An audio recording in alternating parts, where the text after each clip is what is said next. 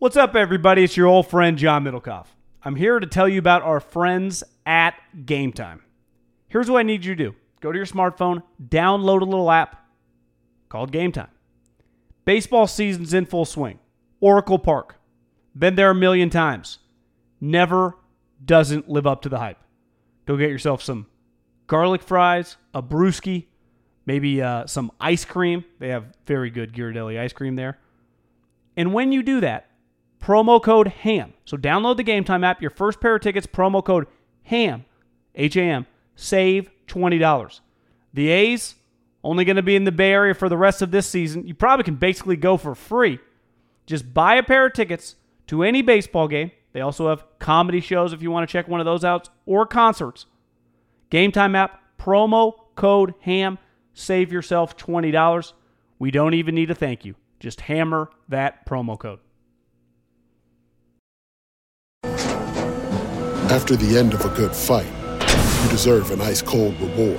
Modelo is the mark of a fighter. You've earned this rich golden lager with a crisp, refreshing taste. Because you know the bigger the fight, the better the reward. You put in the hours, the energy, the tough labor. You are a fighter, and Modelo is your reward. Modelo, the mark of a fighter. Drink responsibly. Beer imported by Crown Port Chicago, Illinois. Support for this podcast and the following message come from Corient. Corient provides wealth management services centered around you. They focus on exceeding your expectations and simplifying your life. Corient has been helping high achievers just like you enjoy their lives more fully, preserve their wealth, and provide for the people, causes, and communities they care about. As one of the largest integrated fee only registered investment advisors in the U.S., Corient has deeply experienced teams in 23 strategic locations. Corient has extensive knowledge spanning the full spectrum of planning, investing, lending, and money management disciplines. Leverage Corient's exclusive network of experts to craft custom solutions designed to help you reach your financial goals, no matter how complex they may be. Real wealth requires real solutions. For more information, connect with a wealth advisor today at corient.com. That's C O R I E N T.com. Corient.com. When you need mealtime inspiration, it's worth shopping Kroger, where you'll find over 30,000 mouthwatering choices that excite your inner foodie. And no matter what tasty choice you make, you'll enjoy our everyday low prices, plus extra ways to save, like digital coupons worth over $600 each week. You can also save up to $1 off per gallon at the pump with fuel points. More savings and more inspiring flavors make shopping Kroger worth it every time. Kroger, fresh for everyone. Fuel restrictions apply. Save big on brunch for mom, all in the Kroger app. Get half gallons of delicious Kroger milk for 129 each, then get flavorful Tyson natural boneless chicken breasts for 249 a pound, all with your card and a digital coupon. Shop these deals at your local Kroger, less than 5 miles away, or tap the screen now to download the Kroger app to save big today. Kroger, fresh for everyone. Prices and product availability subject to change. Restrictions apply. See site for details. Little cough. Hey, behave.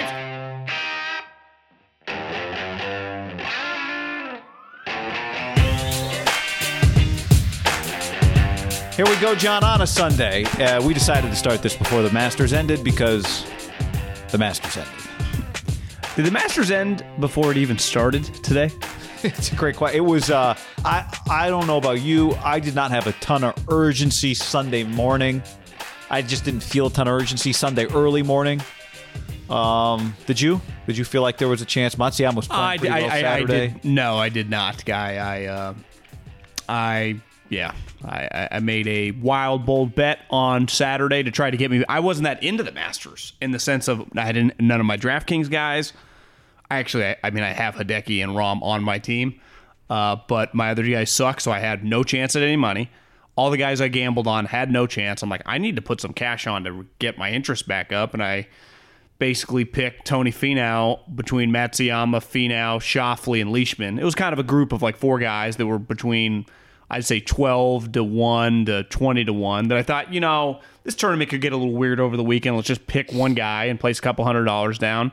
And hopefully I just catch lightning in a bottle. And then it happened the opposite. Tony Finau sucked and Matsuyama took off. And I've just kind of started doing other shit. Yeah, yeah. I try. I tried also. I got in one of the DraftKings Sunday. I did not realize this until DraftKings sent me an email.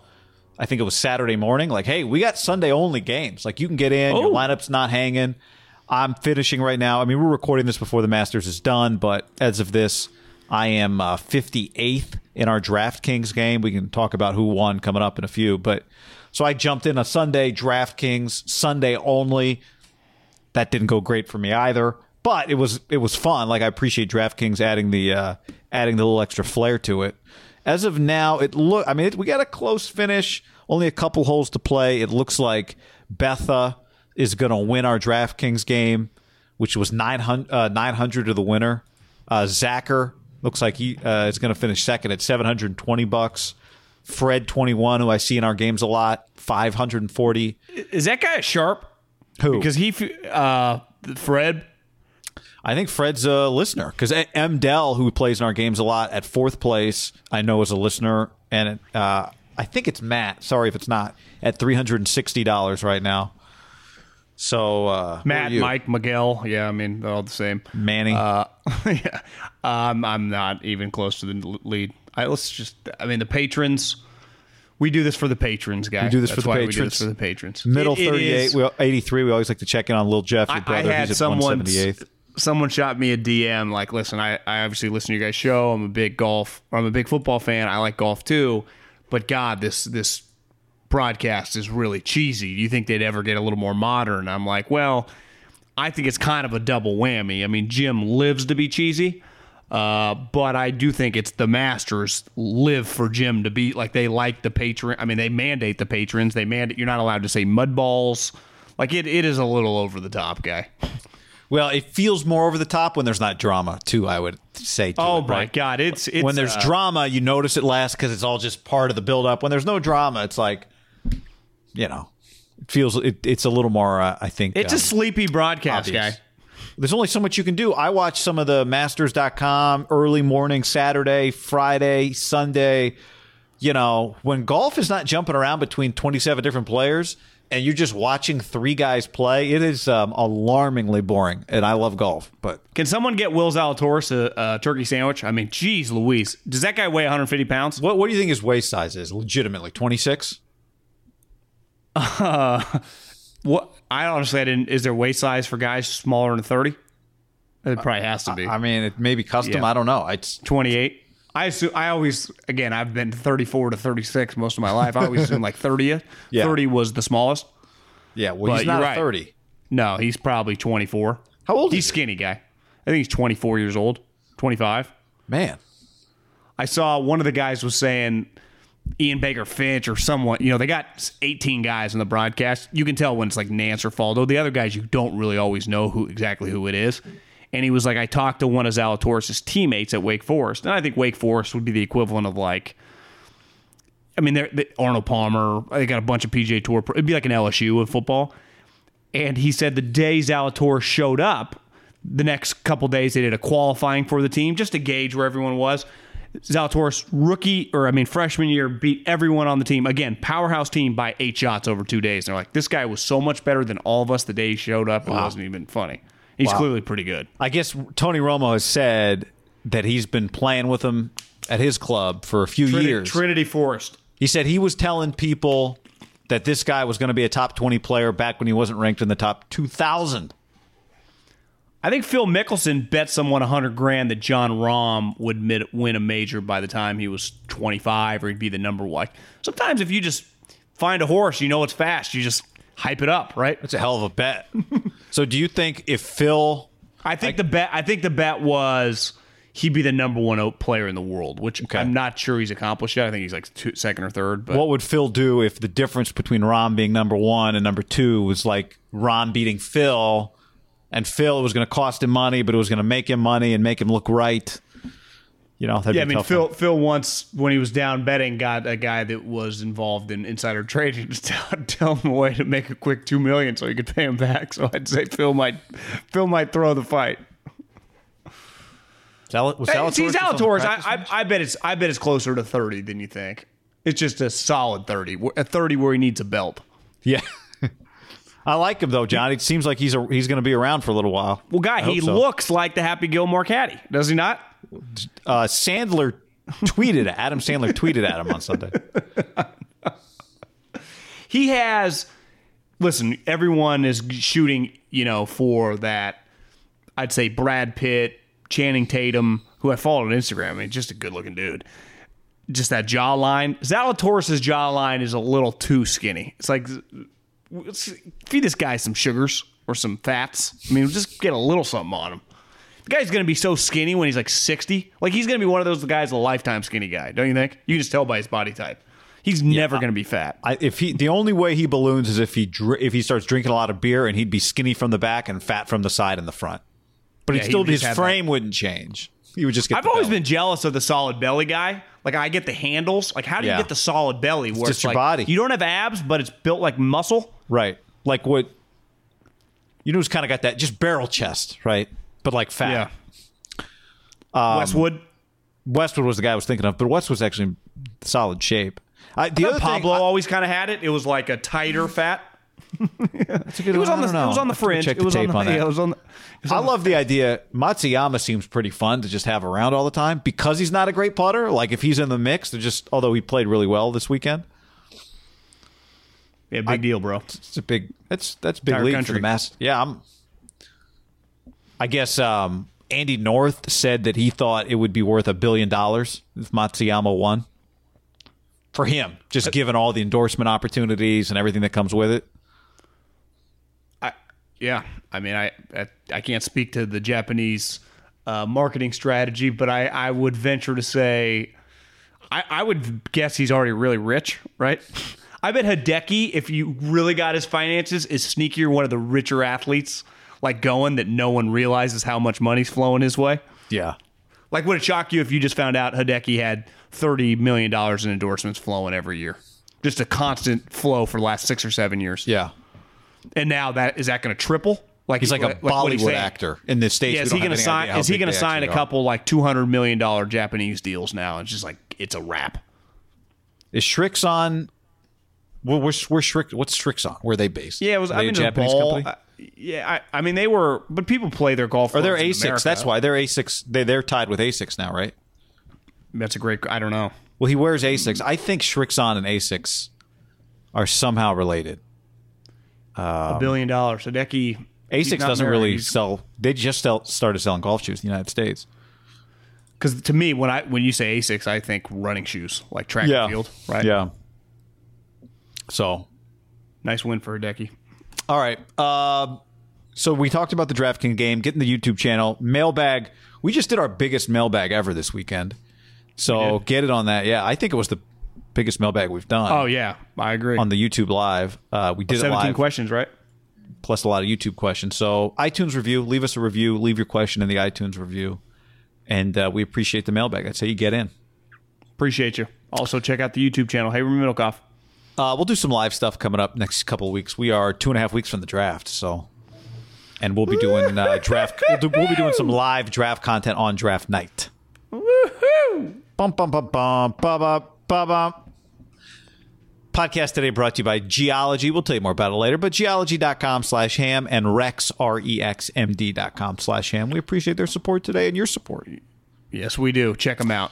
Should we address briefly the fact that we got a first look? The internet got a first look this weekend on Friday at some uh, at the Ham Draft Hat.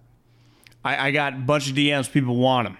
They're going to go for seven hundred dollars, and we'll start selling them after the draft. That's right. They, you you have to pay for them in uh, crypto. Yeah, uh, ADA or Bitcoin only, or Ethereum or any Ethereum. We'll take some. Ethereum. What about Ethereum. Do- Doge. It'll be nine million Doge coins. yeah, I like it. So you know, we people were asking, how do I get them? We have not uh, released the details on that. We gotta. Yeah, We got to It's check coming. our supply chain. Has got we got to get some ducks in a row here. Yeah, get, get our sales ready. guy on it. Yeah. All right. Well, uh, so it's gonna be a fun few weeks, John. Fun few weeks. Well, you can find us on TikTok. It's where it's at. At That's Guy right, and on at John Middlekauff. Yeah. Nothing like putting two hours into a TikTok, John. You know. Yeah, TikTok's hard, bro. it's it's a challenge. All right, John. Adam Schefter, who's been on this podcast, was on Matt Maiocco's show podcast and uh, talking about quarterback, Shefty said this. Now, if you're asking me today who I would guess the Niners draft, I would guess Mac Jones today. But we're also three weeks away from the draft. There are going to be a lot of meetings. There are going to be a lot of discussions. There are going to be attending workouts. Uh, Schefter said, I think they go into this looking at three quarterbacks who will be there. They're obviously going to watch Justin Fields work out again. They, I think they have a high opinion of Trey Lance, and I think they have a high opinion of Mac Jones. So I think they like all three. I think they have an open mind right now. Open mind right now. Now, you and I, we have been very open minded over the possibility of this Mac Jones stuff. It's not real yet, and it's certainly not over, John. And Schefter is telling us this is not over. We have not come down the stretch yet of this Kentucky Derby. Well, one thing I saw today on the internet streets was all oh, the back pedal has started. And what had we been hammering home for weeks? This franchise has had a consistent, a consistent theme to it. They took over the the leakiest operation since the Titanic went down. It was, I mean, an embarrassing joke, was it not? The last Jim's last year, and then the the year of Tomsula and the year of Chip. They they were a, a Cleveland Browns uh, when Mark Davis took over the Raiders. Like they, they were a Lions. They, they were a laughing stock, and it wasn't just because they were losing. It was because of everything that was coming with it. That completely changed. And Lynch, remember early on, was really adamant about like I wasn't going to take over something. And it was never going to be like, are Kyle and John going to talk? It was like, were there other little leakies? And it was kind of like, is the owner talking a lot? That was the thing. It, it people forget this now because we are years removed, and it's just listen. It's natural for us all to not remember shit. But I don't think I think people underestimate the consistent theme of the leaks were coming from Jed York that Jed could not keep his mouth shut. And remember, John Lynch said when he took the job, he's like, Yeah, I said a couple things and I just wanted to see if they came out, and they didn't. And I felt more comfortable. Do you remember that? Yes. When John had mentioned, like in an interview process, he had said a couple things and just kind of yep. wanted to it was a keep test. his head on a swivel. Yeah, he tested them. And you know what? Since they've been here, they have been really, really quiet. And you're telling me now that the whole world just knew they were going to take Mac Jones? I never believed it. And the backpedal we talked about this the other day. The theme, or not the theme, but the consistency of this time of year, the rinse, wash, repeat nature of it. The sources leaked out, everyone freaks, and then the draft happens, and it's the opposite. It happens every fucking year. The same reactions, the same people going on on TV. It's racism. It's you know, these coaches are idiots. It's blah blah blah. It's just oh, it's like, oh my god, we do it every single year, end of March, early April, and then boom, the dude like, I can't believe Justin Fields went 17th. It's like, guys, the draft is three weeks away. What what, what are we arguing over, right? If let's just pump the brakes a little bit, and I, I just think this is headed where it's headed. Then Mac Jones, we talked about this also last week. That when you look at the players that they've invested a lot in have been big time traits guys, whether it be their high draft picks in Bosa that have done well. It, it, Bosa's a great example. Uh, McGlinchey's not a great example, right? The, the success they've had, like, you know, with Debo and Aiyuk, these guys with high end traits. And Mac doesn't fit that. Trent Williams, who they just traded for, complete freak show, literally sat out a year, came back Pro Bowl. I mean, it was like if, if that to me, wouldn't you say Trent Williams like the definition of an NFL freak? literally disappeared for a year. Then they had no OTAs, came back, was like make yeah. Pro Bowl. I mean, it was yeah. it was honestly it was pretty eye opening, and it's also eye opening when you haven't followed his career that closely, how enormous he is. But like that's who Kyle that's who Kyle Shanahan and Mike Shanahan drafted once upon a time. So now they're just going to take the guy with the lowest floor. And you mentioned before we hit record, and I think I got forwarded the same picture of there was a picture going around the internet streets of Tua and Mac standing next to each other. They look like the same size. So it's just it's not like Mac Jones is some six six pocket quarterback with some hose. And we'll get into Trey Lance here in a second, but I, I, I don't view this as a backpedal because I never bought into it. Now I was I was like, yeah, I mean, I, I wouldn't be totally shocked if they picked him, but I didn't think anything was set in stone with Mac Jones three weeks ago. Well, been, yeah. Like I said, if they take, and it's still they they still could, And I stand by what I said. It'd be the most arrogant draft pick in the history of the league. Nothing's over. Nothing has changed since we first started talking about this. But it was a couple of things were alarming. How universal the agreement was. Um, this far out before they'd been to see him, before they'd been to see Trey Lance, before they'd been to see Justin Fields. What has changed? Well, time. First of all, this is it's four weeks. It's a, like the one thing I'll say about the Zach Wilson to the Jets rumor. Like that thing has been steady and strong and hasn't really changed for a while now, right? This Mac Jones thing came on 100 miles an hour. And to your point, and I said this about Mac and Kyle's history, I don't think it really matches what Kyle would want. But, and I think these other guys, I think taking a risk would. But let's just think about this for a second. You, because you asked me this question before we started recording. What has changed? Like, why would the narrative or the reports, or however you want to phrase it, change from they're all in on Mac Jones to what Schefter then said now, well, maybe they like these other guys, maybe they're open minded, whatever. Because I think to say they like him today, but they're open minded is to kind of hedge on things might not be Mac Jones. But what has changed? I mean, Sam Darnold got traded. So if they were playing a game with the Panthers, I guess that's something that changed, but they've been ahead of the Panthers for a few weeks now, right? Uh, I mean, what's changed? Why would this change today? Well, what has changed? Well, because the Jets could have been open minded to make a trade, Right. right? What if there was a trade from the Panthers? If you love Trey Lance and you knew the Panther, like part of this, the draft process, I've always said this about value, isn't just about knowing where you can buy the player, right? If you can get a player at 17 and you're drafting at 8, it makes sense to try to get back to 16 to 18 range. Mm-hmm. But if you know a team at 15 also likes the player that you love, that they would take the guy if he's there, or if where you're at just is one spot above you and will jump you, then you can get screwed. And it's why it makes sense to not only lie, but push lies this time of year. What if the Jets went, well, what if we get three ones and keep Sam Darnold, right? What if we could and not move down that far? Like we could just go to eight and still get a tackle. Or what if it turns out the Carolina Panthers, the guy they loved, who they thought, let's say their board went Trevor Lawrence and Trey Lance number two. It wouldn't make sense for the Niners to let out Trey Lance was the reason they traded that package to, to the to the Dolphins. It would make 100% sense for them to leak that it was Mac Jones because then it's like, well, they're going to take Mac Jones. Don't worry about it because what the fuck does Sam Darnold have in common with Mac Jones? Like their playing style, really, like I've been saying, is more like Burrow. So you tell me, guy, because the rumor happened. The the people doubled down on their bet on Mac Jones going to the Niners, and see Carolina Panthers waved the white flag because they couldn't get Mac Jones. Well, they didn't acquire a guy that plays anything like Mac Jones. They actually have a Mac Jones like player in Teddy Bridgewater.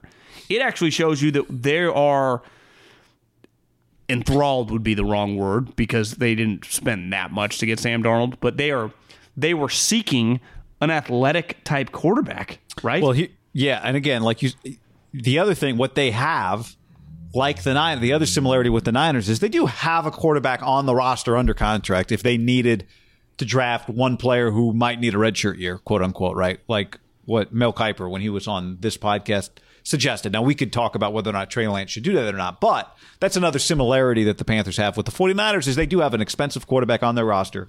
They could in theory just play that guy while they develop the backup quarterback. Did you mention Joe Brady yet when you mentioned uh, no, I don't think. that's the other thing. I mean, you think about the quarterback that Joe Brady had a lot of success with at LSU. He was an athletic quarterback, right?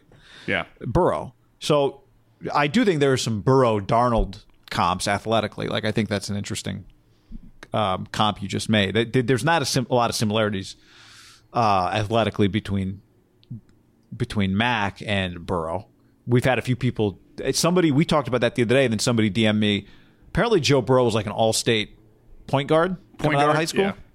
Yeah. Super athletic, much more athletic than Mac Jones. Even though some people Wouldn't you say, say Mac in this athletic. once Urban got there, the level of quarterback they were going at in the in recruiting athletically was different than probably the Krenzels you were naming when Joe we went Germaines? years ago. Yeah. they they were going after a Cam, a Tebow, like an elite guy, because that's what what is Urban. When I think Urban Meyer, I think an athletic quarterback, right? Absolutely. You know, uh, Alex Smith. The the other thing um, that Joe Douglas, Eagles, Howie Roseman, one move. It's never one move. It's always three moves with Howie. Right? Does the trade back with Miami. What if Joe Douglas wanted to move back to? What if he had considered I'll go to eight with Carolina, two to eight, and then maybe I'll try and come back up to four, right? With Atlanta, uh, maybe I'll go back up to six whatever. Like he could have been considering add, that. and add a first round pick along the way. Yeah, like, and then I can move back and maybe I still get a guy that I like, right? Because if they both like Lance, maybe Joe Douglas is thinking, well, I can go back to four. Maybe I like Fields enough. I don't know, whatever. I just, you start thinking about all these scenarios where it's not black and white sometimes, right? It might be just a value play. Well, I can get this guy too, but I like the guy I could get a four and I could add another first round pick. Like, maybe that's worth it. So there were some reasons, and you and I talked about this when the Niners traded for the third pick, and I said it, I would not sleep easy. I know everyone's saying Zach Wilson. I know they've talked to the Jets. I, if I were the Niners, I wouldn't exhale until I'm on the clock, and I know for sure who I'm drafting. And I still kind of feel that way, just I, because I know they don't. I, I know they don't get the same. The money doesn't come from the same places anymore. I do feel it'd be Mike. When I think McDaniel's, I think Lafleur. Like they were like two peas in a pod. You're like, how would those guys not be communicating? It, it. Let's say me and you went to like rival podcasts, but we were still buddies. I guess the Jets and Niners aren't rivals, but competing for the same stuff, we'd still talk. I I just have a hard time thinking that those organizations, through their coaches, don't know, unless Kyle just hasn't told them. Kyle might just know naturally with a he. You don't tell, put it this. How, here's a here's a better analogy. I think we split up and don't talk. Do you think I could guess if you were drafting second, I was drafting third? Do you think I could guess the the like what I think you would do? Do you think you could guess what you think I would do? Like yes, yes. So they might not even have to talk to kind of know who Mike Lafleur would like. Yeah, or exactly not his who call, Kyle loves. but- exactly who Yeah. Kyle loves. Yes. Kyle might have told Robert Saleh during the fall, right? like, hey, mean- we're out of it. I what if what if I told you Here's the John he again. started They've watching some of the college quarterbacks in December? they've also all talked on the like officially. John Lynch and Kyle Shanahan have talked to Joe Douglas. They've talked about Sam. They know what like all this stuff, these discussions. They've all talked to each other now, maybe about something else, but you're kind of fishing. Again, I. It doesn't seem. Yeah, Joe Douglas looks like a guy that can keep a secret, doesn't he? Yeah, so does Kyle Shanahan. But you're saying if you were to trust each other, Yeah, I'm just saying I, I do think they could work hand in hand and keep a good working relationship to each other. Like Well, Joe the Douglas, salt of the earth, blue collar lineman. Gotcha. Like, I he's believe that yeah. type. Yeah. Uh, the Niners, multiple people were trying to trade up to three, and that thing stayed quiet for a month. You know, like I, I believe that discussion started based on what John Lynch said at the beginning of March, because they were done watching the quarterback tape by the end of February. So they started trying to move up at the beginning of March. I think the key now is for the people that just, you know, intake this content like cocaine to their brain. There's hope now. There's hope. The back pedal is Just remember who did not go hook, line, and sinker on Mac Jones, everybody, okay? Now, if he gets taken, then we, that's a different conversation. yeah. Then we'll figure it out from there. By the way, John, I just got we just uh, got a tweet. Congratulations to uh this is where's our guy? Nick? No. Uh Mashman, who said tweeted at us and said that he I just won the Ham Masters League. I used my wife's name. Thanks for setting this up. So 900 bucks. Betha Betha Medea, I think is his wife's name. Congratulations. It's like naming your hor- your boat after your wife, you know. Attaboy. Naming your DraftKings team is is the modern version of naming your ship after your wife, your Congratulations. yacht. That that is cool. That's cool. John, let's tell the people about Geologie. It is what we use, and you got to give it a shot. 40% off right now at geologie.com slash ham. That's G E O L O G I E, geologie.com slash ham. This is men's skincare at a very high level. Well, you're thinking about this guy. Most men, and I know I could relate, used to be like, I'll just use Dove soap all over my body and on my face and my head. No. Guys, this isn't the 50s. It's 2020, 2021. Get with the times. you go to Geologie and listen, I have really oily skin and I shave my head so it can get extra oily. Here's the key. You go to geologie.com slash ham. You fill out a little questionnaire. You, you let them know you got oily skin, you got dry skin, what you need. They sent me face wash. They sent me different uh, uh, some stuff to exfoliate. They sent me fantastic night cream. I, would never used creams before in my life. Put a night cream. I wake up, my face is really supple, and some good uh, Vital morning face cream as well. I mean, they the products they sent me were outstanding. Can't thank them enough. I'll tell you one thing that happens to me because I, I try to shave every day in the pandemic. It's it's for the last year, John is probably the only time I've been shaving every day just to try and feel you're at home, you're not going out. I just want to feel like I got my act together.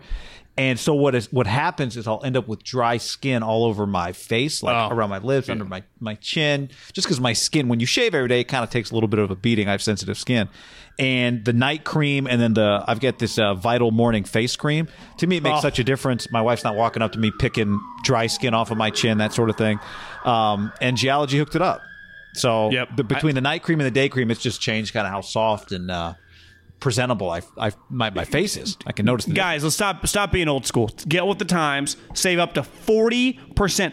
40% first purchase of a trial set. Head over to geologie.com slash ham. G E O L O G I E dot com slash ham. Do it now. One thing that Schefter told Maiocco, just a little drop it in. I think they have a high opinion of Trey Lance. Hmm. Hmm. and the more you read, the more people you talk to, the more you read and hear other people, there are a lot of things that it seems like Kyle would attach to with this guy, who, by the way, turns 21 after the draft in May. He's 20 years old. I uh, texting with a buddy on Saturday. I'm like, "Have you watched Trey Lance?" He's like, "Actually, just kind of bored. Had a couple pops. I was gonna throw him in right now. This team is not in the quarterback mix." Calls me about 30 minutes later. He's like, "You know what? I could see Kyle Shanahan liking him." And I said, "Why?" He said, You should see this guy throw on the run and on the move. I'm like, What's Kyle's bread and butter? The play action boot pass, right? It, it became a cheat code this year for Rodgers. It was like, Aaron, if you just embrace this offense, it won't be fair. He's like, Okay, I'll just fuck, I'll give in. MVP! Matt, Matt Ryan the first year was like, you know, I didn't love turning my back to the defense, and he embraced it MVP. But Matt Ryan, unlike Rodgers, wasn't a great athlete. And you saw it with Goff you know, there were guys wide open. It was just always a little awkward when he was on the move. And Jimmy's decision making wasn't that good. My buddy's like, this guy's actually pretty accurate. And I said, what do you think about the Kaepernick comp? He's like, actually, I kind of thought that too watching him. Now he's like, I do think he's more ac- much more accurate on the move. Touch, he said, was something that would be a concern. Uh, but he's like, if you look at recent memory, if you get a high character guy, this guy is. If you get a guy that everyone loves, this guy's represented by Tom Condon. Uh, full disclosure, we've been trying to get him on the show. Clearly, they're keeping him a little low profile. He's represented by Peyton Manning, Drew Brees, Alex Smith, Stafford. Like they they don't mess with no issues. Like they ain't fucking around. And to me, that's a positive. And on top of Trey Lance, it's like he's just this raw product that you get to mold. I could see the maybe their Jimmy ploy is because his point is like, well, you know how you thought talking to me that Jimmy's a foregone conclusion gone at the draft. If you draft Trey Lance, maybe because he's only played the one year, you just at least wait till some training camp practices. No, okay, we got like this guy can start, or maybe he's clearly not ready before you pull the trigger Yeah. on Jimmy. It Yeah. gives you a contingency plan, almost like uh, we used to say this a lot with guys in a draft room on uh, talking players. Like you know, if, if he goes to the right coach, he could be a Pro Bowler. If he goes to the wrong place, out of the league three years. It was the ultimate like cover your ass, but it's a natural. You and I Doesn't do it like wrong. most humans do it, right? It's not. If Trey Lance, what if he's not ready, and there's no way to know if he would be ready because he just hasn't played? You could conv- I would backpedal a little bit on my Jimmy is gone draft night if Trey Lance is the pick, even though I think Jimmy's time would still be numbered maybe by week one. But I think you would want to see something with a guy that's been a one year starter and, like you said, 20 years old. I, I, I watched a video today from several weeks ago from NFL Network. I just stumbled into it doing some Trey Lance reading, and it was our buddy Lance Zierlein saying that he thinks Trey Lance is a great fit for the Niners, and if the Niners want to keep Jimmy around, then Trey Lance is actually the perfect quarterback for them to draft. But he also referenced a bunch of stuff like his offense is very similar West Coast, a lot of bootlegs, a lot of fullback and tight end throws, very long. I was reading this article from Mark Schofield at Yahoo Sports from mid March, and he had some quotes from North Dakota State's offensive coordinator. And he said, Our verbiage is, first of all, our verbiage is long, like it's Shanahan esque long play calls. One thing he said was, our guys have to make calls from the huddle. No one even huddles anymore. Our guys have to play call in the huddle. And then Trey Lance has a lot of responsibility at the line of scrimmage pre snap. Like, I think there is a lot. When one thing you've said a lot is you can draft a guy, but once you get him, you just don't. There's a lot of stuff you don't know how he's going to handle it until he's in your building. I do think one thing you could try to do Fo- is fo- football stuff too, like because you're pro- even draft picks, you're projecting their football, and a lot of times it doesn't parallel stuff. That's where that is a huge benefit. Yeah, what if the guy makes throws that you call? What if the guy has to do some of the things that you know creates a big learning curve for your quarterbacks, like it did for Matt Ryan, the long play calls? So I, I do think there are some areas where Shanahan could try and project under center? under center. I think uh, you know you can watch the tape and know that the adjustments being made at the line of scrimmage are. You could probably get in the film room and ask him about a little bit and find out how much he was really doing at the line of scrimmage because according to his coaches, it's a lot.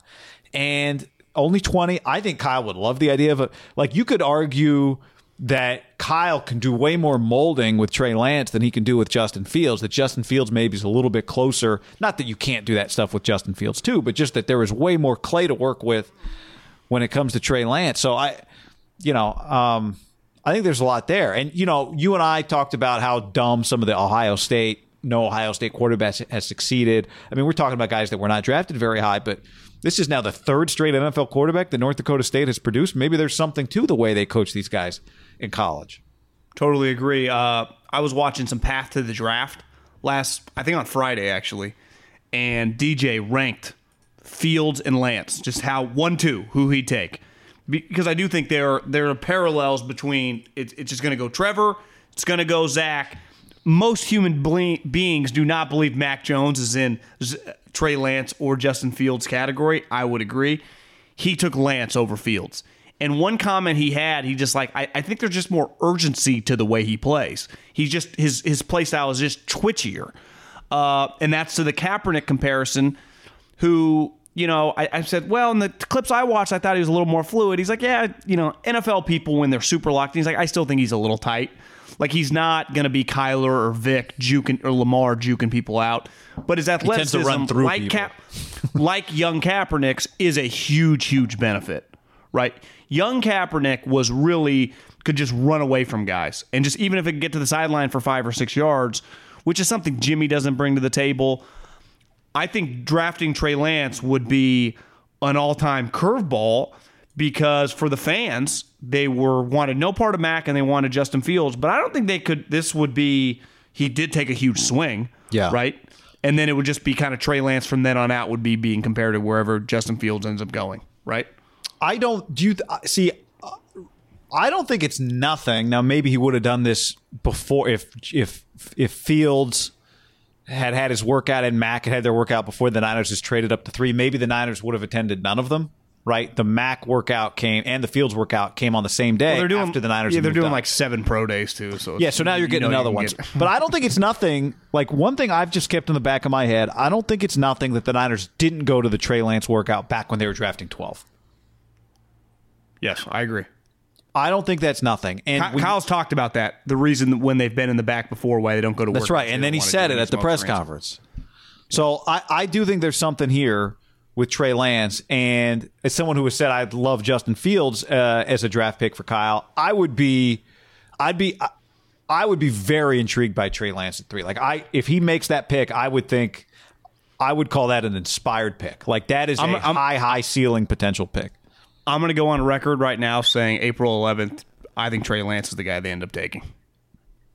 The more I thought about it a lot after talking to some people, I've been trying to put their puzzle together.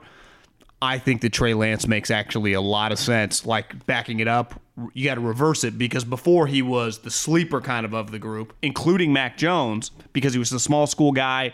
No one watched him play live. But I think in NFL circles, it's why I think you hear a lot of like Washington loves him, other teams like him. He is the upside guy that no one knows. Like the reason Justin Fields gets talked about the most, and this is classic every year, the guy from the biggest school with a lot of talent is going to be the guy that everyone wants. And he's, that he's got the numbers to back it up, right? Yeah, it doesn't make him the best prospect, and part of it is projecting. Kyle might see things in Trey Lance that he likes over Justin Fields. Like, do you, if it comes Saturday or Thursday night, they take Trey Lance and pass on Justin Fields.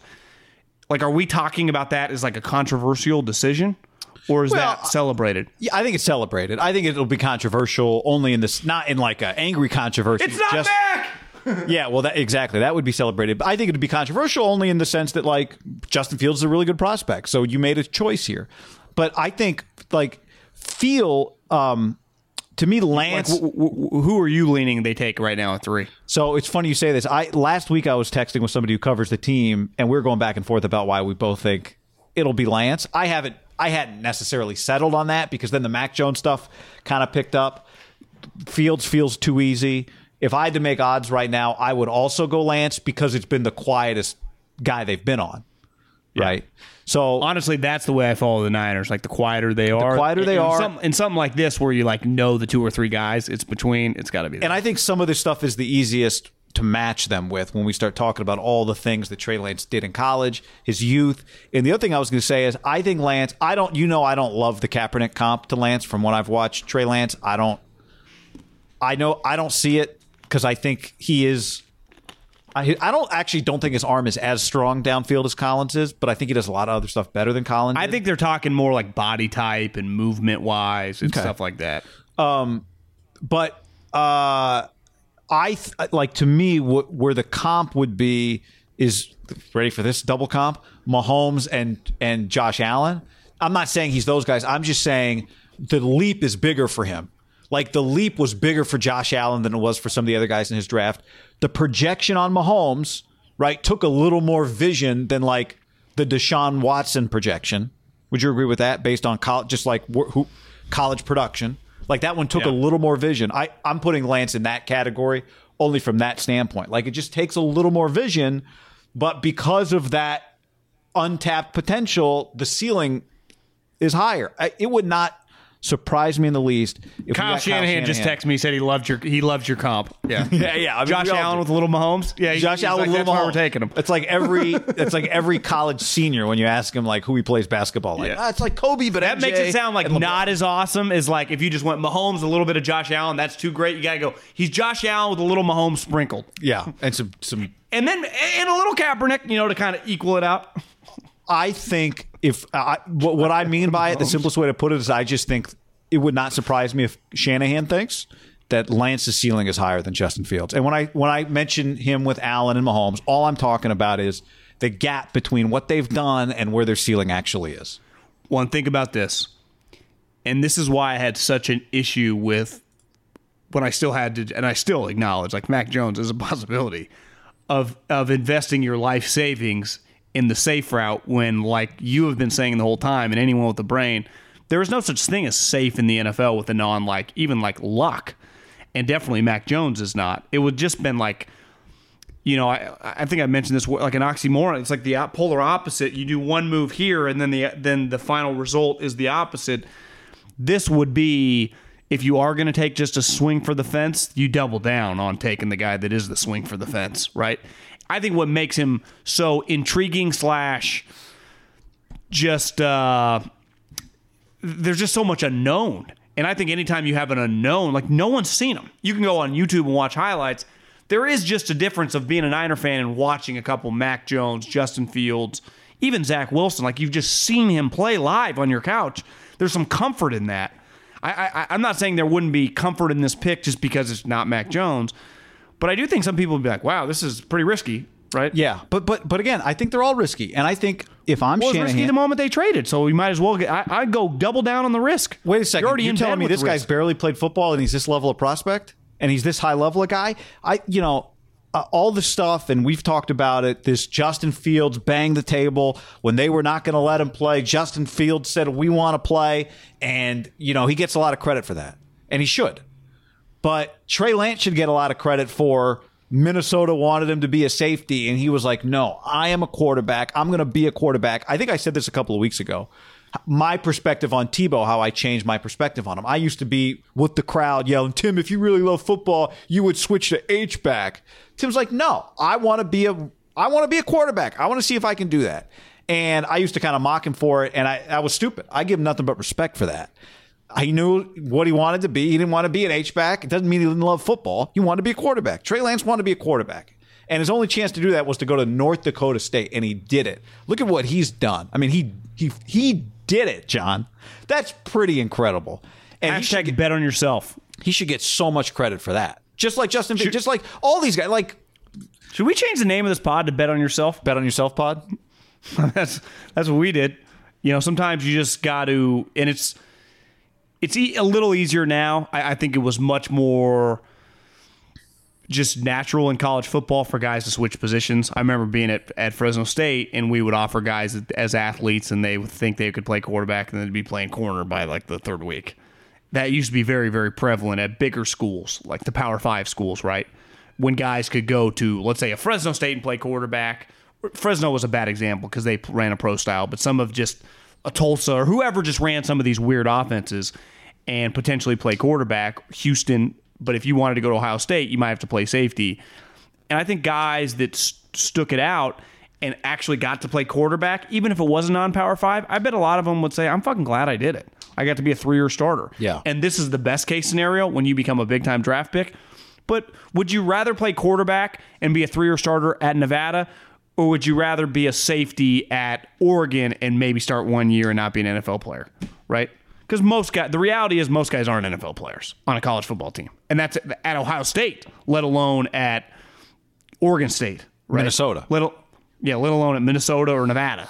So I, I, I- I give, if you believe in something and you like doing it, reading, reading would be strong. Listening to Steve Young's book, he was big on that. Mm-hmm. Remember, he was going to tell BYU no because North Carolina allowed him to play quarterback, and he got lucky. They ultimately dropped a scholarship or whatever, and he got to go there. But you know, I give you a lot of credit. Like you had a belief when you were in high school. A lot of kids, whether it's football, whether it's just life, don't quite are more unsure and more willing to just go with the coolest thing or just kind of follow the pack.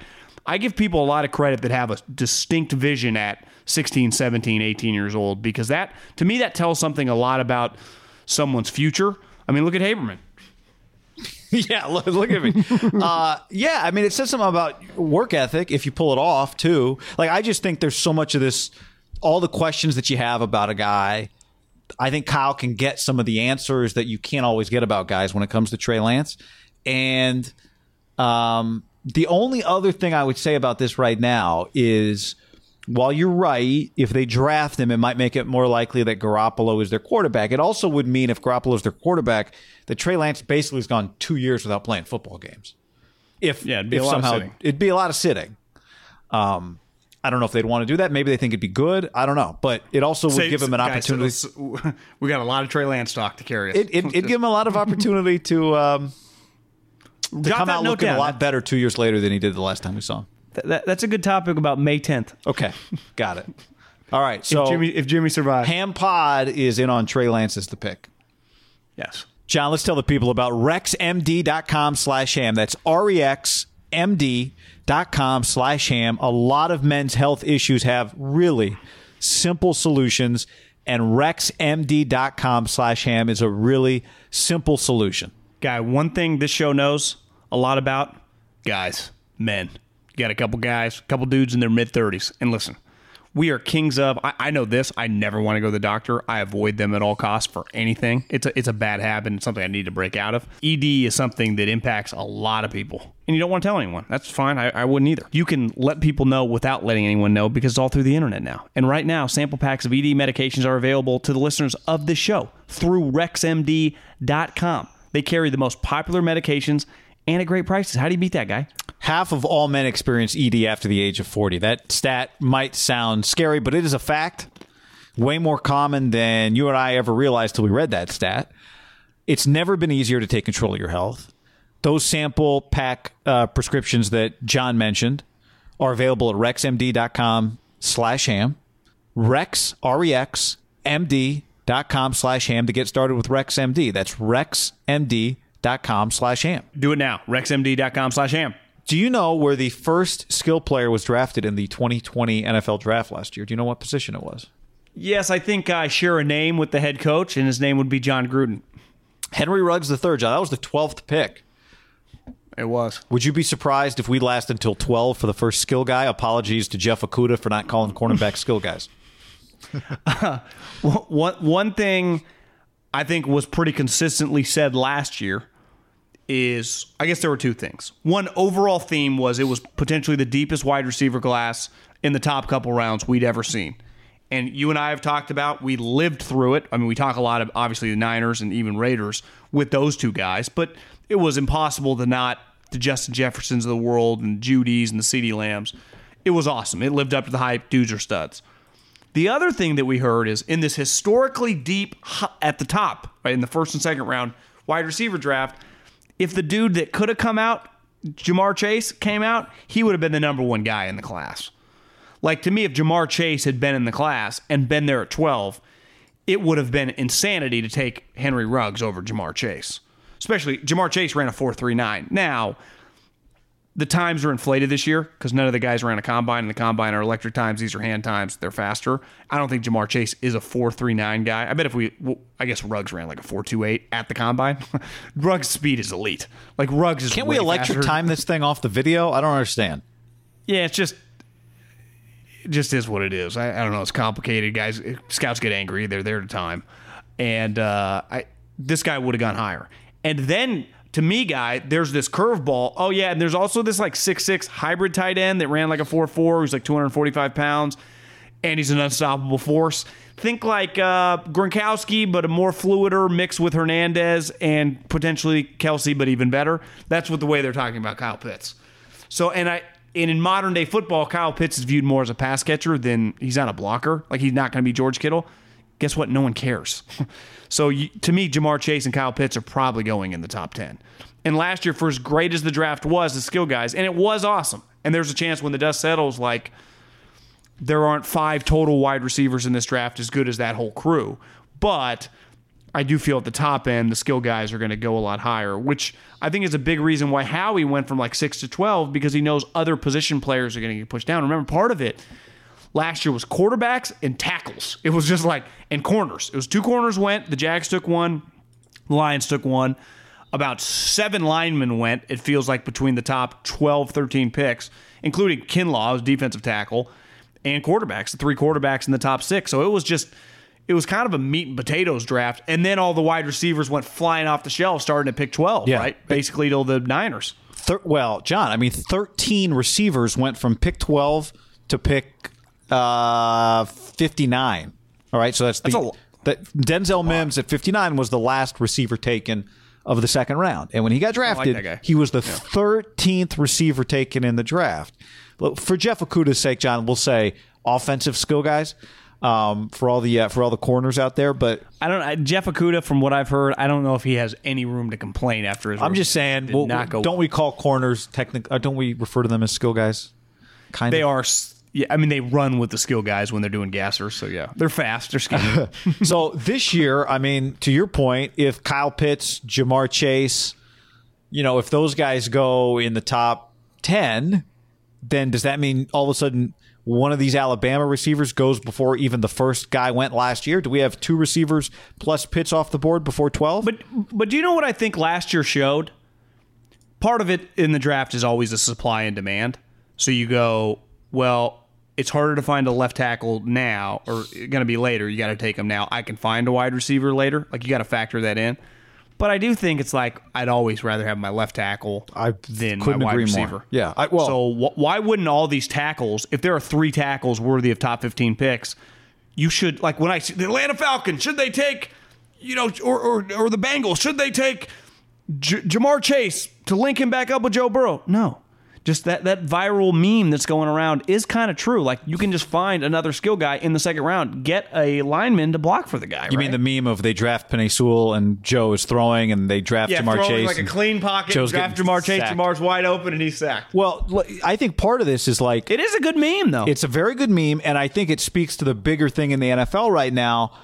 Is last year going to be an outlier where basically, again, if Ruggs, but like 14 receiver draft picks got nailed. Like, you just nailed 14 picks. Like, I don't, you're not going to get maybe the 2020 class every year, but I do think there is something to this thing where just rookie receivers come into the NFL and are productive right away. I, I think that is real. I think the idea that you don't have to take Ja'Marr Chase at seven or Jalen, or all of a sudden Chase and Waddle are gone and you jump up to take DeVonta Smith at nine or 10 or 14 or wherever he's going to go. And you can just sit back at 34 and take Terrace Marshall. I like, I think there is something to that. Like, I think that's real. Well, think about this. I'll never forget talking to Coach Reid, I think three years ago about Mahomes. It was after his MVP season. And it was like, was it harder to evaluate him coming from the spread offense? Because that was always the knock, right? It was harder to see how the guy would translate. And he's like, no, I actually found it way easier. He said 20 years ago, some quarterbacks only threw it 15, 20 times a game. I would just siphon out the quick wide receiver screens, which, yeah, any quarterback can function, right? Everything five yards and deeper down, like, are going to be NFL passes, right? How does his arm? How's he accurate? Wouldn't the same go for a wide receiver? Do you remember being a kid and seeing guys get drafted and it was like career high, 30 catches? Now they got at minimum two years of 60, 70 catches. Part of 60, 70 catches, you get to see him contested balls, you get to see him break tackles, you get to see him quick screens, you get to see him run deep outs, you get to see him run deep corners, you get to see him run go routes. I'd argue evaluating a wide wide receiver who's played a lot and produced a lot You've never had more film to evaluate them actually playing wide receiver in this last definitely three or four years, probably like the last decade. But now, all even when the Alabamas and the LSU's start passing it more, uh, Ohio State, fuck. I actually would imagine that many like GMs would say, you know, it's actually easier to evaluate wide receivers. Part of the reason DK Metcalf fell right was when he like looked at his game log, he had missed a lot of time. He had been injured. His his questions were injury related. Like when you looked at Justin Jefferson, he had produced. Ruggs had played. Jeudy had played. CeeDee had played. Even Aiyuk was a little bit of a mystery because he, he had only been really a one year super production. The previous year was a JC transfer. That's probably like if Aiyuk had been a four year guy or three year guy, who knows? Maybe his film was so much better he never would have been there. Maybe. I mean, These guys are playing. I would also say Aiyuk even is a little bit of an outlier, even when he played with N'Keal. Like, look at these LSU guys. Look at these Alabama guys. I know they're outliers, but the ball gets thrown so much that you can have multiple really productive players on one team. You play all your seven on seven. Who knows how many passing routes these guys have run over the courses of their lives now relative to how many some guy ran when he came out 20 years ago, right? The ball gets thrown. If you throw the ball 40 times, now my number three receiver might have six targets, maybe more. So I like the idea. Like Aiyuk is kind of an outlier, even in the sense that you should be able to rack up 50 catches as a number two guy if your team throws the ball. Now the thing was ASU true not throw the freshman ball a ton. quarterback and Right. a true freshman quarterback that year. His fresh, his I guess first year transferring in, right? Uh, Jayden or no? No, Jane was a true his- freshman the year that Aiyuk was productive. yeah, you're right. But It was Manny who's not good. Yeah, but they but but again, like that's a unique situation. I just my point is like look at this. You got Terrace Marshall, you got all these Alabama guys last year, all these Alabama guys this year. You could be a number 3 receiver. The ball gets thrown so much, you're going to get a bunch of targets. Well, remember watching Bama a couple years ago, and it was like Waddle, Jeudy. It's like they had them all, and they were all catching. You could watch a game. It was Well- like I remember texting people like, "Who's DeVonta Smith? Who's this Waddle guy? Who's this Ruggs guy? God, he's fast." You're right. They all caught the ball a lot. They, I, I don't think any of them would say, "Yeah, I didn't really get to eat." Right? My time, my turn's next week. My turn's going to be the third quarter. It's a good part about playing. I mean, that's always been the case for the Leach, Lincoln, Riley offenses, right? Is all their wide receivers eat in Texas Tech and at Washington State, now with Rolovich, with Lincoln. Some of the old school offenses like Julio and Amari got to eat. And then as Alabama progressed, they've just spread it out and everyone's eating. Here's another one. Kyle Pitts and Kadarius Toney. I mean, To- Toney had 70 catches this year. Pitts had 43. Pitts had 770 receiving yards and 12 touchdowns. Toney had 984 receiving yards and 10 touchdowns. Yeah. Kyle Trask is like, that's me, bitch. Yeah. exactly. But I mean, yeah, Kyle Trask threw the ball. He threw 43 touchdowns. He threw the ball 437 times in 12 think about this. games. To Kyle Trask, if you're evaluating him coming out in the draft, he does have a like. You could just you'd get a really good evaluation on him as a player. Watching him, right? Well, this is what I've said this for years. I've never understood. Like he played with NFL guys. Yeah, well, guess who's going to play within the NFL? NFL guys. So great. I think sometimes, like when you have an NFL wide receiver and you play at like a lower level, you're That's like, true. "Well, you guys are just taking advantage. Like the thing I've heard in defense of the Bama wide receivers is like, you guys do realize they go up against Certain every day in practice, or you guys realize they go up against an NFL SEC multiple defense. DBs every day Yeah. in practice. Yeah. the best defense they play typically has been in practice. That's where like the game Gabriel Davis from UCF turns out he's a good player. One of the best Yeah. games he had two years ago was against uh, what's his name, the corner from from Stanford, who people thought at the time maybe was about to come out and be a top fifteen pick. I'm blanking on his name right now, but Is that guy coming out this year? Yeah, he's coming out this year. Did he opt out last year? Uh, he di- he, uh, I think he opted out only after the season got canceled. I think, or then maybe I was back in, and then he opted him. out again. I can't remember exactly what the deal was. Yeah, it was confusing stuff going on. Um, but yeah. he was a guy a few years ago. Uh, Paulson Adebo, they people thought was like going to be a first round pick, and then Well, you, I, I crushed one time uh, the what's his name, uh, J- Jonathan Abram. I remember being like, I, I don't love this pick, a big hitter, and then someone DM me in the league was like, uh, watch his game against Iowa, Hockenson, and whoever else, Fant, because they Mississippi State played Iowa in a bowl game hit the year he came out, and he dominated them. So like, you go into a draft room, you go, well, we got these two guys that are going to get drafted in the first round. Look at him checking them up, right? Right. You you feel good about. That's a huge part about projections, is you don't have to project when the matchup is like, well. That's going to be the problem for Kyle Pitts. Like, who who is really covering him? And that's going to be the argument in the draft room. Like, who can cover him in the NFL? And those answer's the players he played in college are the, like these these become NFL players. Yeah, it's the SEC. Like that's just, there's going to be no slowing him down. so, do you think what do you, you do you think we only get three receivers in the first round this year, or you think it's like four or five? Because once a couple guys go, you know, it can Well, t- well, Get a little Ton- desperate. Toney's a char- Toney's a character guy, so he's going to fall. Uh, I mean, Waddle, little DeVonta. When I say little, skinny, and Ja'Marr Chase are lock first rounders. right, and then it feels like there's a big ti- gap. yeah, then then I think it's up in the air. There's going to be potential. If a guy is, it's going to be one of those. Whoa! I didn't know much about this guy because there's not many famous. Rondale. Moore, who ran a really good time, right? the, the Minnesota kid. I think there's a guy at North Carolina. I, I my guess is a lot of those guys go third round. What I think, or I mean, excuse me, second round. What I think happens is a couple running backs this year, which didn't really happen the last couple years. Najee goes in the first round. Does Etienne like? Do you look at Etienne like this hybrid kind of player who's just an elite prospect from an elite school? Does he go in like the late twenties? You know, is that one of those like the Steelers take it 25 or 23. You know, it's one of those. That to me, Yeah, I mean- uh, Najee might guy Najee might go in the teens. Well, don't you like him more than Clyde Edwards-Helaire, Yes. who went 32 last year? Like, rece- running backs do get drafted at the end of the first round. It still happens. Yeah. I think if they would rather have Najee than Clyde, and they like Clyde, but it's just Clyde was the best running back in the class. I mean, Clyde was good. I mean, Clyde. Clyde fit, would be fine. Clyde. Yeah, Clyde.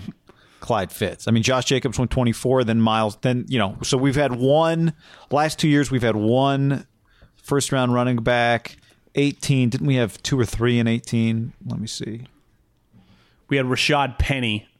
The, the year Chubb came out would have been 18, I think. Where's my RBs Would've- at? Where RBs at? Oh, well, Saquon, then Penny, then Sony Michel. So we ended up with three. Then Chubb went 30. There's always a running back that goes like 35, 34. You notice that? Like I don't That like him in the first good. round, but I love him at the top of the second round. It happens every year. Yeah. Let's go back to 17 just for fun. Do it one more time here. Um, Fournette, McCaffrey, then Dalvin went 41. Joe Mixon went 48. Kamara went 67. Hunt went 86. Holy shit, this ru- this running back draft. D'Onta Foreman went 89. James Conner went 105. Samaje Perine went 114. And Tarik Cohen went 119. Is this the greatest running back draft of all time? Jamaal Williams from Green Bay went 134. Wayne Gallman went 140. I mean, God damn. that run again. Leonard Fournette, Christian McCaffrey, Dalvin Cook, Joe Mixon, Alvin Kamara, Kareem Hunt, D'Onta Foreman, James Conner, Samaji P. Ryan, Tarik Cohen. That that's one, two, three, four, five, six, seven, eight, nine, ten. Now the Jags would say we didn't nail that pick, but I'd say that's What 10 year is this? This is seventeen. Does Joe Williams go in the fourth round as well? Uh, was that the Joe Williams?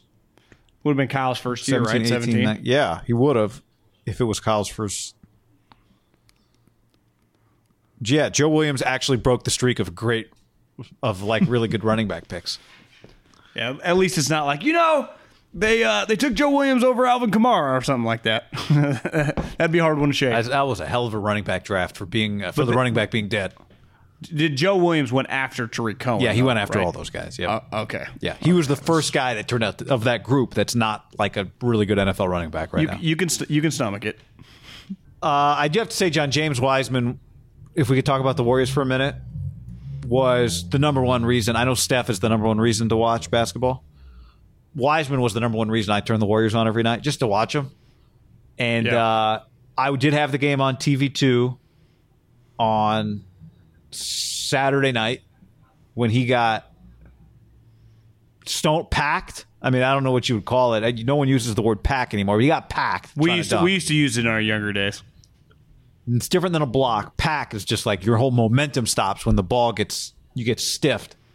And when he went down, I thought, ah, he's just kind of, you know, he's hurt, kind of embarrassed, hurt, not actually hurt. Turns out he might, as of this recording, I think some people are saying he's got a slight tear. Well, I think in it's been knee. officially reported. He's got a torn meniscus. Oh, right? that's official I mean, now? Shams and I mean Woj and Shams. Shams and Woj said it, so- and then I saw Monte Poole said it, but then the team is still waiting. But that's kind of what they did with Clay, remember, and everyone already knew.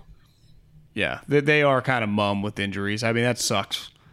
And I, I was thinking today, do you kind of just, if the basketball gods floated down and said, hey, will you go on this five year run where by year three you're going to add Kevin Durant and you're going to win three of five, but you will just be the lead story for five straight years and definitely three years, the basketball axis will turn on you. But the next two years are going to be an utter just catastrophe. One, this thing called Corona is going to come in this self financed arena. You're not going to be able to have anyone.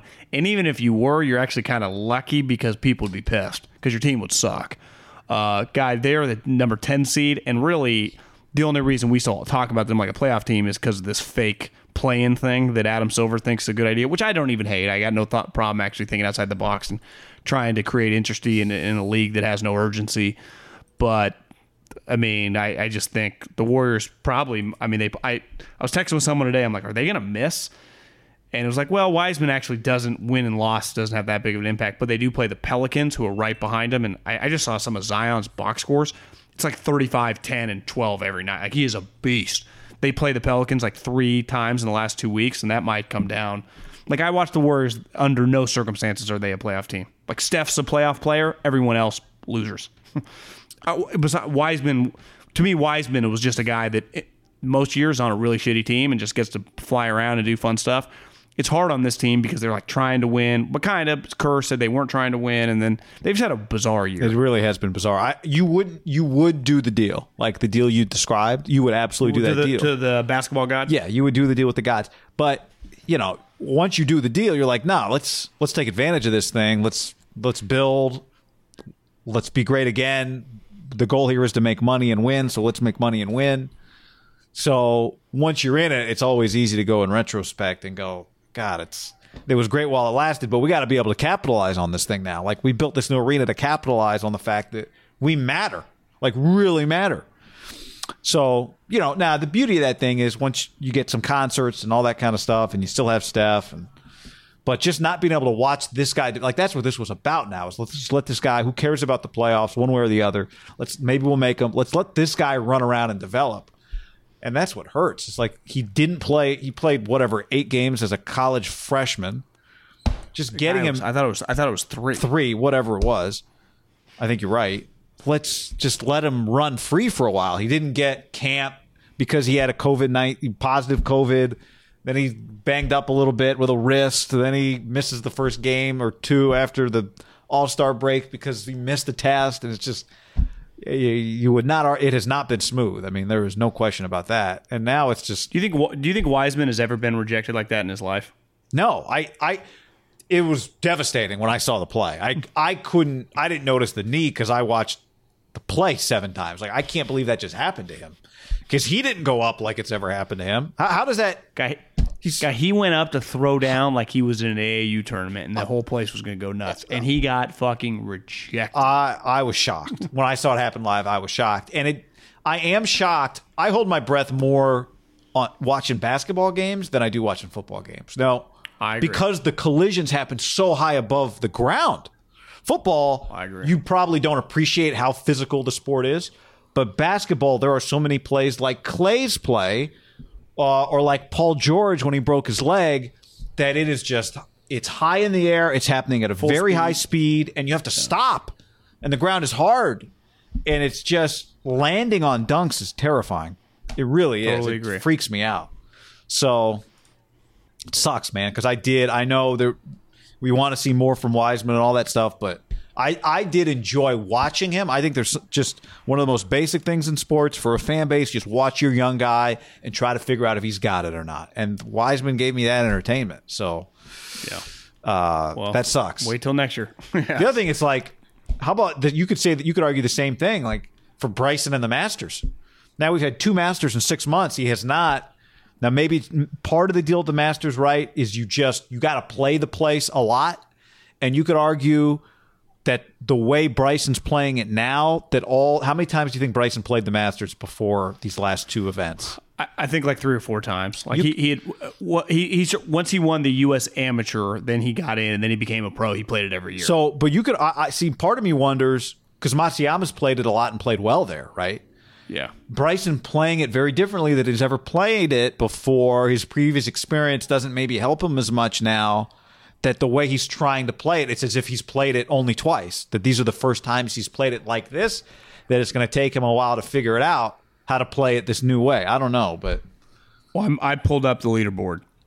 It's got to be the only tournament beside the ones with no cut, but the ones with a cut, you get ten thousand dollars for just making the Masters. Even if you get cut, you get ten k. It's a nice little thing. cut covers your rental barely. Uh, depends where you're probably renting. Bryson finished T forty six, and he shot seventy six. He had the good round on Friday, 67, then 75, 75. Bryson DeChambeau, 76, 75, 75 in three out of his four rounds. Like, that's fucking terrible. Now tell me where Phil finished, who does not Phil physically hang, he cannot hang with Bryson, but has played the course a million times. Uh, Phil finished even 75, 72, 69, 72. Which was that what twenty fifth, something like that. You t- T20. Okay. Basically. Like that's my point. Stewart Cink guy, T12. His kid on the Like- bag. How about that? I'm just these guys. To me, clearly there is something that Bryson has cracked a code, and on a flat tournament, even like at Harding Park. Remember, he kind of made a charge, had some moments.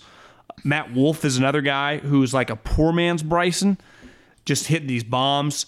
He he got DQ'd, but he like clearly the Masters messes with him too. Like for whatever reason, and you notice it watching it, the ball doesn't stop part of the U.S. Open, what makes it great, I think, for Bryson is the ball's going to stop if you miss the fairway for everybody.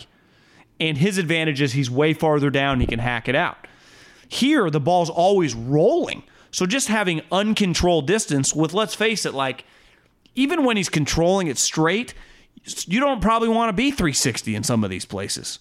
Or some of his irons that are coming in at such warp. I mean, he's hitting nine iron, 200 yards like there is a touch element to just being able to compete at this place. Like the one thing all the guys in the mix we watch on Saturday, Sunday, it's like a lot of touch, a lot of crazy shots, a lot of like Jordan Spieth hitting around trees and Paul Casey hooking it around stuff. And Phil, you watch Bryson. I hate to say this because he is an elite player and he's gonna he's gonna win a lot. He's not really a big like shot maker. His shots are all he is very robotic that way. It always looks the same. Now he's elite at what he does, while, but his it is club lengths are the same, right? yeah, just very, very. Like I, I would never bet on him again to win the Masters, and I have the last couple times. Like he maybe he does it one time in his career, I won't have money on him. I think at this point in time now, it's like clearly this this is a major project for him. Well, yeah, I think what we're watching with him, it, what you're describing is that he plays like a machine. I think we're watching him trying to calibrate the machine for the Masters right now, and he is, he's not close. But he There- needs more there is a data. ch- yeah, there, there is a chance like he ends up a four or five time major winner, and this is just the tournament that always gets in his Could be, craw. could be. But I'm, Because it feel guy, I watch him and think like he ain't even close. I know, I know. But I would treat him like he's only like that was the second time he's played the Masters because it's the second time he's played the Masters like this. I do think when you watch the Masters, though, and here's what I've really learned these last two times betting on Bryson, there is a huge like being a shot maker, having touch, just having a feel. Like I, in a weird way, I don't think Bryson's very feel oriented. You can't be when you're swinging. And this course is He's- so you know. I think they. It's uh, all feel. I saw the no laying up guys. I think tweet like credit to ESPN and CBS. They're giving us a lot of different camera angles. Maybe it's because I saw that tweet that then I noticed what's been there the whole time, or maybe I hadn't seen it this way before. lot, lot more openings without tons of fans. That's true. I think, but too. the level of just uneven lies that you get in a fairway, it's pretty significant. Like there are uh, just undulation. undulations. There are a lot of undulations yeah. on, on good shots, not just like when you hit a ball out offline, right? Well, do you, do you imagine the next like five years with Bryson? Let's just assume he stays healthy. You know, in like the British Open, when it's always like hard, cold, you hit like low run. Like, I how's he going to look? Because they didn't play it last year. I'm fascinated. Like, is he going to be a factor there, or is that going to mess with him too? Yeah. I don't know. I would probably stay away because that's a little. You got to have a feel. He's kind of just bomb and gouge there. And the here's the thing: the wind, cha- like the conditions change, the condities can change dramatically, right? It's hard to just plug that one into the formula. And I don't say I'm that. probably dismi- in I on that in a I- negative way. But I would say I'm in on Bryson. Every U.S. Open, he'll he have a chance. This Bryson, right? U.S. Open, he'll be a factor. PGA Championship, depending on where it is, he'll definitely be a factor. I'd say the Masters and the the, the Open as the uh, as the you know they say across Mm-hmm, the pond. I call it the British. Probably, I would red flag him there too. Well, it could be weird. yeah, I mean, you just on. think about like I'm just going back. I mean, Tom Watson competed. Shane Lowry, experienced. Jordan obviously won it. Francesco Molinari, won Molinari a couple years ago. Henrik Stenson won the Open in 16. Zach Johnson, Rory, Yeah, Phil, Ernie Els, Darren Clarke. Like these are, you know, Paddy Harrington, Tiger, obviously experienced players. Is he just going to be one of those guys that wins like three U.S. Opens, and that's just kind of what he That's dominates? Maybe that's a pretty good career if that's what he does. What if he's like, I just did it all for the U.S. Open? Everyone says they play four times a year. I just play. I just get loaded for one, and I and I rack up like two or three other PGA Tour champ, you know, tournaments. yeah, it'd be a really good career. because he he is he is made for like a random PGA Tour event, right? It's kind of flat, and you just like let it rip, like the Valero, the Sony. You just think of the you know the Crystal Geyser Open, like the stuff you'd see in Happy Gilmore, just the random tournaments. Bryson's gonna win those. Yeah, The Masters, I'm I'm out on him. Miss you, Tiger. we did miss Tiger. We we never got One the Tiger you- Zoom call. One thing you hear, they do a lot of stats. Like this is Phil's 33rd uh, round at the Masters under par. This is Matt Kuchar past Tiger in the all-time match play wins. Tiger's career really had a lot of it disappear over the years for injuries, right? Yeah, If Tiger had just been healthy the whole time, there would not be a record that anyone would have sniffed. yeah, yeah. Even even if he just got, let's just say to Jack's 18, that's where, but just the other things he would have Sure, just up. by playing in the Valeros and the Crystal Geysers. part of his stats are like it's crazy that he does have the lead on some of these records. He's missed how many years if we really dove in did he just miss? Like probably five total Yeah. of the last twenty, just gone. he misses a lot of time. Like he, he'd be like a football player that had three different ACLs in a 15 year career. but still won like four MVPs. You'd be like, God, imagine if Yes. he stayed healthy. It, w- it w- wouldn't have been a fair I mean, fight. honestly, more than four MVPs. yeah, probably like probably- eight. Yeah, Eight MVPs. he, he he'd be like Brady, like be like seven Super Bowls, still miss four seasons. Did go unbeaten, like finish an unbeaten year, finish the job. Yeah. He, he wouldn't have lost that thing. All right, big week, everybody, and then another big week, and then another big week. We just keep stacking big weeks. Yeah, just keep stacking, guy. Keep stacking. Say goodbye to your credit card rewards. Greedy corporate mega stores, led by Walmart and Target, are pushing for a law in Congress to take away your hard earned cash back and travel points to line their pockets. The Durbin Marshall credit card bill would enact harmful credit card routing mandates that would end credit card rewards as we know it. If you love your credit card rewards, tell your lawmakers hands off my rewards. Tell them to oppose the Durbin Marshall credit card bill.